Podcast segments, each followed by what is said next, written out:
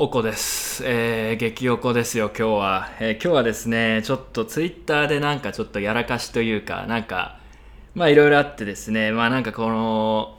炎上、プチ、まあ炎上では全然ないですけど、えー、まあちょっといろいろ絡みがあってですね、まあ話しますけど、ちょっと、おこですね。はい。まあ、おこというかですね、まあ、結論から言うと、結局自分が言ってないことを結局、まあ、勘違いされたというか、まあ、記事になった時にうまくそこが伝わってなかったようで、ニュアンスの違うことが言ってしまってですね、で、まあ、それに対して、まあ、ああだこうだみたいな話が起きてですね、まあ、正直に言うと、そんな浅い反応すんなよってすごいそれにイラってきたってだけの話なんですけど、えーちょっと、ただ、今回の件はですね、えーまあ、前から自分が少し話したいと思っていたこととか、案外重要なポイントがあるなと思うので、えー話をしていきます。で、ちなみに自分が今日ね、超イライラしてる理由は、まあ、いろいろあるんですけど、まあ、ちょっとその話もあったりします。えちなみに今回の話なんですけど、え今回ですね、一応背景を説明すると、え前回、リキッドとテザー、テザーがリキッドに乗って、まあ、それがどういう影響を及ぼすのか、で、これ過小評価されてるよね、結構重要なんじゃないの？っていうような話をしたのを、えー仮想通貨ウォッチさんに記事にしてもらったんですね。で、まあ実は、あの、今日の一件の後に仮想通貨ウォッチさんの編集部の方と話しまして、まあまあまあまあ、あの、仮想通貨ウォッチさん結構反省会の動画のテキスト化とかたまにしていただいていて、あの、岩村先生の放送とかもかなり大変だったと思うんですけど、やっていただいて、で、記事のクオリティは毎回非常に高いので、まあ、今回たまたまこういう感じでちょっと自分が意図したことと違うことになっちゃってすいませんみたいな話があってまあ別に、まあ、これ難しいよねって思って正直あの意図したことが完璧に100%伝わることってのはあんまりないですし大体それがね大体今回もそうですけど大体歪曲して伝わることが多いので。なのでね別に今回の件自体はまあもう正直どうでもいいんですよ。こういうことはよくありますしえーあとはですね、まあ、あの別に誰かが言ったことに対してそれは違うとか批判したりするのは自分これ前から問題ないと思ってますしむしろもっとやった方がいいと思うんですけど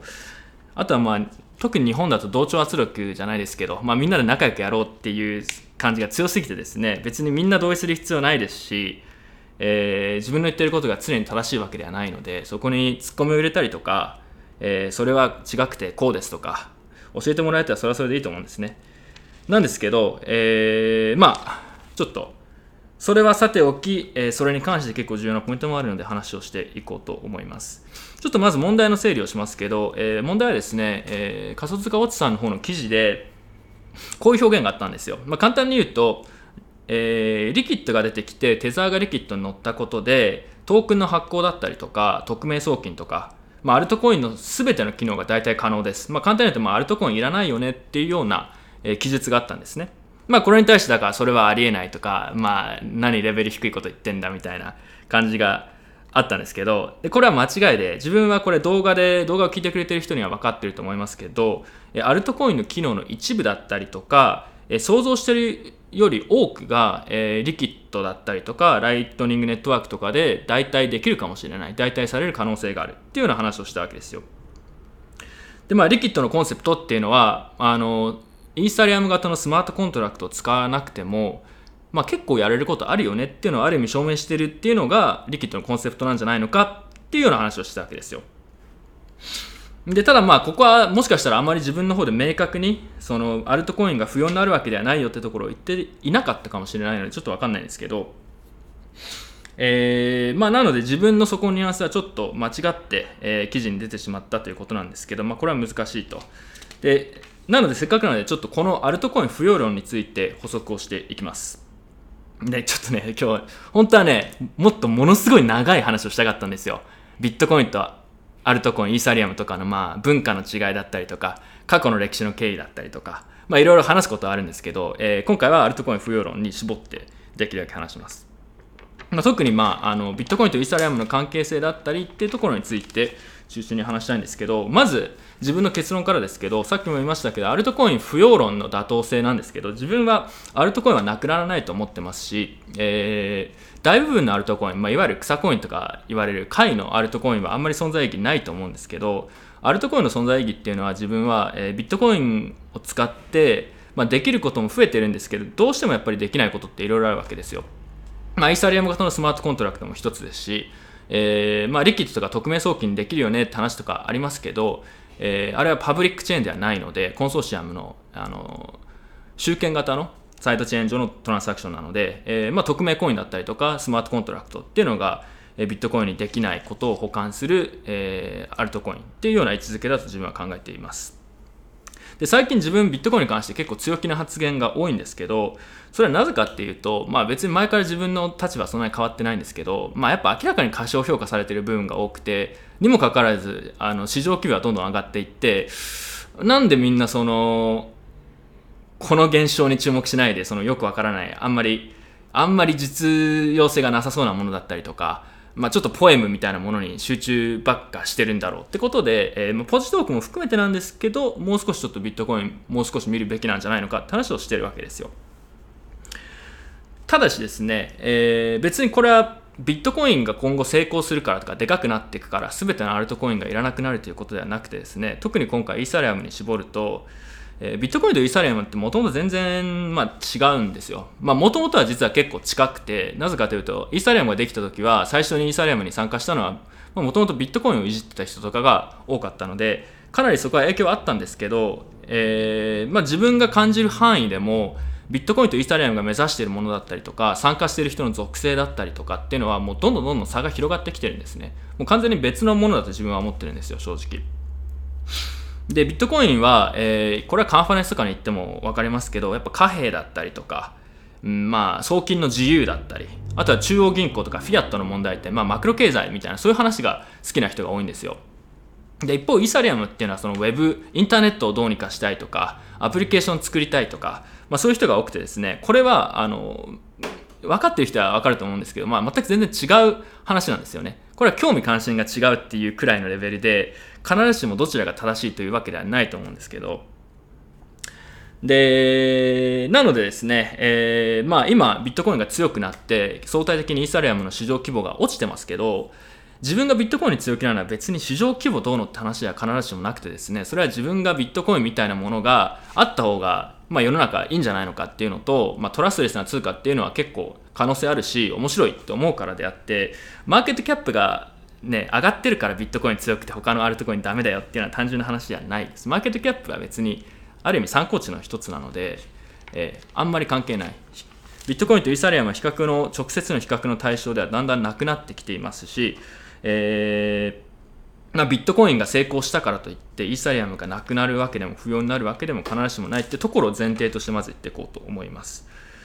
なんですけどその前提でただイーサリアムすごいいろいろ問題あるなと思うところも正直あってですねで今回の一件の反応はこれ一部の人なのでイーサリアムコミュニティ全体の話とは全く違いますけどただ今回の件も含めて、えー、自分がイーサリアムを外から見ていて観察していて感じることとかえーまあ、こういう問題があるよねって思うところちょっと一つだけいやいろいろあるんですけどあの一つだけ特に今日話したいのはスマートコントラクトの、えー、有用性とか実需ですよね。でこれはすごいイーサリアムに関して大きな、まあ、課題だと思っていて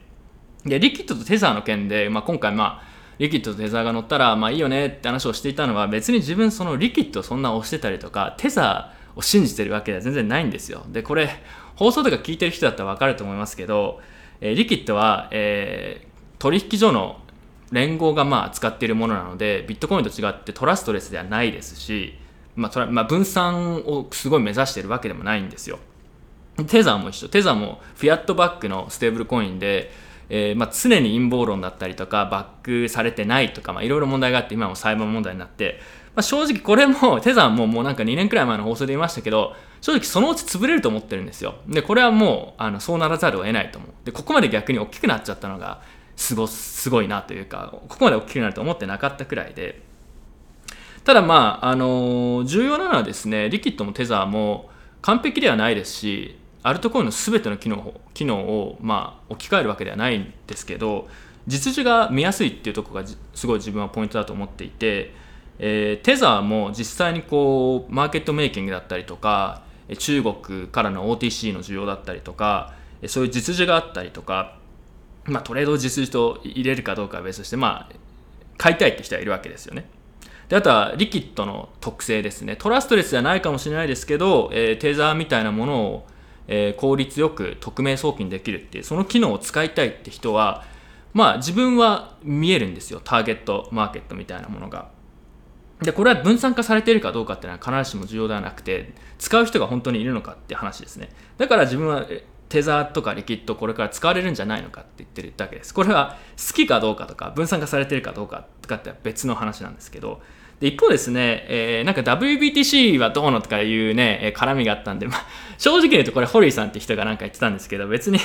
自分彼直接会ったことないかな。まああの恨みとかは全然ないですし別にいいと思うんですけど彼とかも勘違いをしていたのは自分 WBTC についてなんか去年の年末くらいですかね11月とかに動画を作ったんですけど WBTC 自分は結構懐疑的だったんですよ。で別に WBTC のが分散化されてないからダメって言ってたわけじゃなくて、えー、テザーとリキッドの話と比較して誰が WBTC 本当に使うの？えー、っと実需ないんじゃないの？そのその当時の文脈をちゃんと考えるとかなり WBTC 出てきた時まあみんなとは言わないですけど結構まあイーサリアムコミュニティとかこれすごいと。これでまあなんかいろいろ変わるみたいなことを言ってたんですけど自分は正直使う人のが誰なのかよく分からなかったですし実需がよく分からなかったので、まあ、期待しすぎなんじゃないのか、うん、そんなにこう期待しない方がいいんじゃないのかっていうふうに言ってただけなんですよ。別にそれで使う人がたくさんいれば分散化されてなくても別にいいと思いますしその点ではリキッドもリキッド上のテザーも、えー、WBTC もそんな大差はないですよね、正直。ただ、WBTC の場合は、イーサリアムの課題っていうのは、BTC ペッグのトークンがイーサリアムでないってことが問題ではなくて、手数料の問題だったりとか、スピードの問題だったりとか、そもそも DEX とか DAPS を使ってる人がそんなにすでに多くないっていうところが問題であって、そこに WBTC、ビットコインペッグのトークンを入れても、実需が増えるとは思わないって話だったんですよ。そこがテザーとの大きな違いなんですけどで、えーまあ、こういう話は実は結構他にもいろいろあってですねそのイーサリアム、まあ、この話をすると長くなるのでそんなしないですけど、まあ、よくあるパターンなんですよ。こうあなんかすごい新しいの出てきたかっこいい新プロジェクトって言ってすごいみんな期待してそこにわーって行ってでなんかダメになったってすぐまあまたなんか別のやつに行ったりとかまあ、そういうパターンが多くてですね。WBC も結局自分さっきちらっと見たんですけど1日の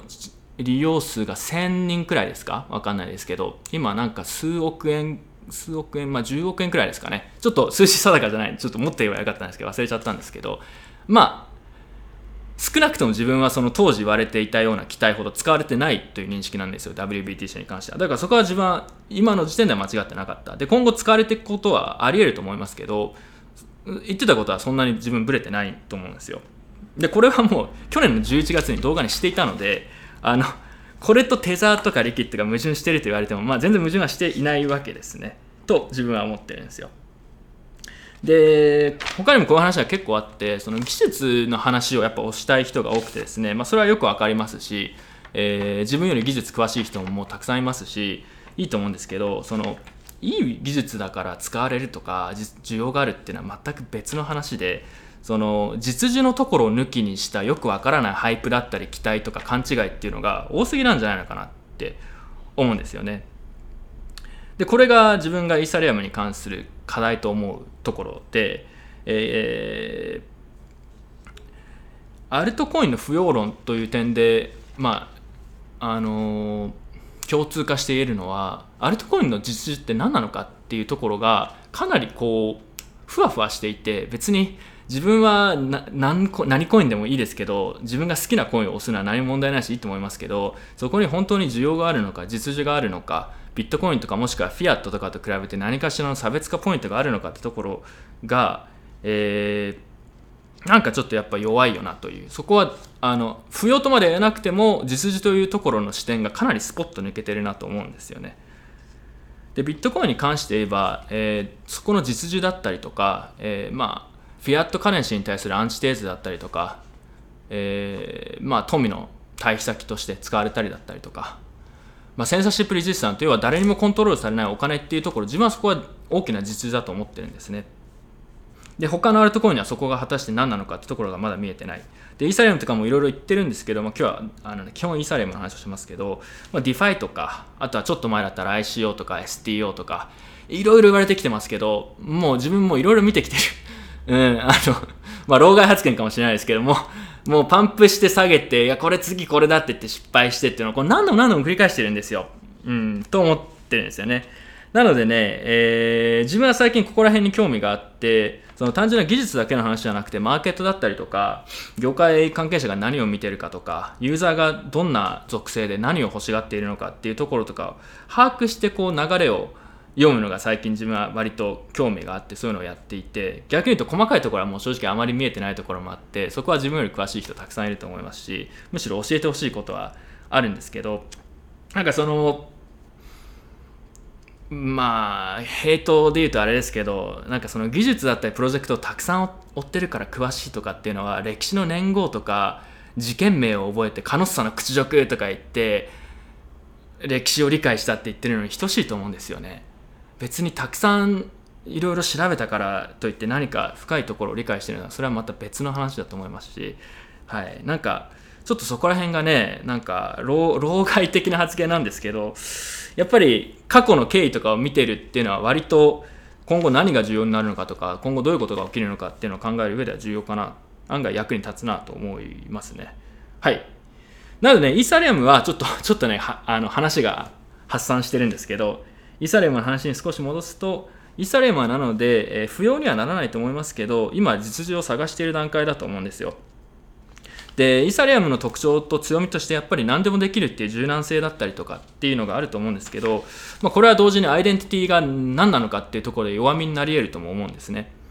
で全てのコントラクトだったり DApps 送金そういうものがイーサリアムでできるから全てそれをイーサリアムでやるべきだとかやれるよねっていうのは正直それはあのおごりだと思うんですよね。でねなんかよくビットコインマキシマリストがその他のアルトコイン認めなくて最悪みたいな話があって自分結構それはね批判として理解できるところもあるんですけどイーサリアムの人たちも実はこれ結構ビタリックとかもそうなんですけど自分は同じことをやってると思っていて特にそのその他のスマートコントラクトプラットフォームとかに対してそのあんま変わんないんですよやってること正直皮肉にも。でまあ今後イサリアムどういうことが起きるかっていうとリキッドとかもそうですしリキッドのトークン発行の一部、えー、まあセキュリティトークンまあ正直自分リキッド上のセキュリティトークンオファリングがどこまでうまくいくかちょっと懐疑的なんですけどトークンの部分だったりとか、えー、分散性をあまり必要としない、えー、いわゆる DAPS で呼んでいるのか分かんないですけどギャンギャンブルだったりゲームだったりとか、まあ、そういう用途の一部がやっぱ EOS だったりより新しい、えー、スマートコントラクトプラットフォームに行ったりとかですね。まあいろんなものがそのニッチを探しているような状態だと思っていて、まあ、イーサリアムにしかやっぱできないことあると思うんですけどまあ、それを見つけるような段階なのかなと。まだ見つかってないんじゃないのかなっていうのが自分の考え方です。なのでなんかそのイーサリアムね結構もしイーサリアム文化とかはね結構ね興味深いなと思うところはあるんですけどマキシマリストっていうねビットコインマキシマリストを否定しつつもなんかイーサリアムで全部できるからイーサリアムでやるべきだって言ってるように感じるところもあってそれあんま変わんないじゃんと思うんですよ。ただ同時にですねビットコインマキシマリストの問題だと思ってるんですよ。あのこの前香港に行った時とかもそうなんですけどいわゆるマキシマリストの人と結構話してるわけですよ。で彼らはまあイーサリアムもアルトコインも含めて基本全部嫌いみたいな感じでまあなんか言うわけですよ。これはダメあれはダメでイーサリアムの話になって実は自分イーサリアムの肩をちょっと持ってたんですけど何を言ってたかっていうと、えー、ビットコインマキシマリストが言うのはイーサリアム実需ないじゃんと。んあのいろいろやってるけど何に使えるのかっていう話をしてたわけですね。で自分はそれは実需が今ないから、ええー、そこに価値がないとは思わなくてまだそれからなんかこう画期的な新しいユースケースを見つけられる可能性があるのでそこを否定するのはちょっと早すぎるんじゃないのかなと同時に思うんですよまあそういう話をだから自分はそういうまああえて言うけどみたいな感じでそういうねあの議論みたいなのをしてたんですけど自分 DAO とか自立分散組織みたいな考え方は好きですしそれはもしかしたらイーサリアム的なものスマートコントラクトプラットフォームでしか、えー、もしかしたら成り立たないのかもしれないので、まあ、そういうのはあり得ると思うんですよ。で、これはビットコインの成功と両立し得ると思いますし、えー、冒頭で言った通り、まあ、ビットコインとイーサリアムっていうのはもう結構違うことを目指しているので、別にそこをビットコインを押してるからといって、そのイーサリアムの可能性全てを否定する必要はないなと同時に思うんですよね。はい。というわけで、えー、まあ、ただ、イーサリアム、それでもやっぱ、あの 肩を持ったりとかねそのやっぱり実需が今ないなんかあと実需があることをやろうよっていう意見も自分あんまり本当は好きじゃなくて実需があれば確かに使う人はいると思うんですけどあた本当に新しいことっていうのは最初別に需要なんてないので、え実需があることだけやってれば何か新しいものが生まれるわけでもないと思うのでそれは問題ではないんですけど実需がなければ WBTC とかもそうですけどすぐには使われないですし実需があると思ってるのもちょっと問題ですし、えー、全てをイーサリアムでやろうとするっていうのもちょっとやっぱ違うんじゃないのかなと。それはビットコインマキシマリストみたいなことと言ってることとそんな変わんない。って気がしますね。というわけでね、えー、まあポエムだったりとか夢を膨らませすぎまあハイプをね作りすぎていて過剰評価させてしまうっていうのが、まあ、よくあるパターンなんですけど問題だよな。でそれに対してリキッドとかテザーはあまり注目されてないんですけど今思ってる以上に今後重要になるんじゃないのっていうような話をしてるだけなんですよね。はい。というわけで、えー、一応以上です。で、自分の話はね、まあ、動画とかちゃんと見てくれてる人とかに関してはそんなに間違って伝わってるとは思わないんですけど、まあ、なかなかここら辺のニュアンスは難しいですし、今日は自分たまたまね、いろいろヘイトが溜まっていたので、えー、まあ、思うとこ言ったんですけど、正直他にもまだまだ話したいことはあります。ただ、まあ、アルトコイン、不要論は果たしてまとも妥当なのかっていうところと、えー、イーサリアムと、まあ、実需の問題、需要の問題ですね。まあ、そういうところについて話をしました。で、えー、最後ですね、そう。あで、自分はだから、えー、最近ちょっと強めにね、ビットコイン過小評価されてるので、他のことに時間使いすぎなんじゃないのかっていうポジションも含めて、自分はビットコインが成功した方が楽しいというか、そこが自分が個人的に一番興味のあるところなので、そういうところを言ってるんですけど、同時にですね、今、えっと、ビットコインのマーケットキャップが少し上がってきていてで、まあ、今後リキッドとかテザーライトニングの利用が増えていったりすると多分逆にビットコインで全部いいじゃんっていうような人が増えると思うんですよ。増える可能性があると思っていて逆にみんながこれでいいじゃんって言ったら自分はそれは逆のことを言い始めると思うんですよ。その多数派常に間違ってるみたいな、えー、確か発言というか名言みたいなのがあったと思うんですけどこの会話にいても結構自分そう思っていて往々にして結構重要なものとかっていうのはみんなが注目してなくてでそれが気づかないうちに大きくなっていくみたいなことは何回かこの界隈でも見たので、えー、みんなが逆にビットコインでいいじゃん全部ビットコインでいいよ他のアルトコイン不要だよって言い始めたらそれは逆に危険サインだと自分は思いますね。というわけで、えー、以上です。じゃあね、なんでね、今日、ちなみにね、じゃあなんで今日こんなね、激おこなのかって話なんですけど、実はこう つい、数日前ですかね、1週間弱くらい前に隣にね、クソみたいな人が引っ越してきてですね、もうなんか顔面にタトゥーガンガン入って、これやばいやつじゃん。と思って、まあでもまあそんな悪くないかと思ったらもう24時間経たないうちに、もう激タバコ、まあ、超臭い匂いのタバコと、あと音楽夜ガンガン流しまくったりで、24時間以内に住環境が破壊されてですね、ちょっと今、めちゃくちゃストレスが溜まっていて、なんかちょうど今日新しい引っ越し先でも探すかとか言って新しい物件見てたりしてたんですよ。なのでね、なので今日はね、自分はストレスが溜まっていて、ヘイトが溜まっていてですね、ちょっと普段はかなり温厚なんですけど、なんかこんな浅い絡みしてくんじゃねえよとか思ってちょっとね、超イラッとしたっていうね、話です。はい。ちなみに、えー、本当はこういう愚痴というか、あの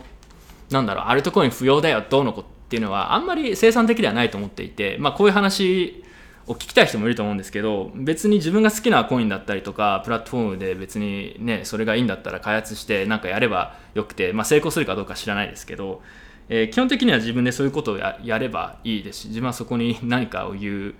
えー、まあ権利はないですよね。まああんまりいいアイデアじゃないなと思うものあったとしても。で自分自身も実はその本当にどのコインに需要があるのかとかえー、どどんな風に使われているのかどういうコインが今伸びてきているのかっていうのを単純な市場規模とかだけじゃなくて、ま、もう少し分解できるといいなと思っていて個人的にちょっと今始めたまあなんだろうなちょっとしたプロジェクトみたいなのがあってまあなんか個人的にやってるやつなんですけど、まあ、自分もそれに関して、えー、もう少しこうまともな情報だったりデータみたいな視覚化できればいいなというふうに思ってる人の一人です。まあねこういう話は安いですからね。あの作ったりするのはやっぱ重要だと思いますけどね。ポエムとかこういうなんかよくわからない議論みたいなのあの安いですよ本当に。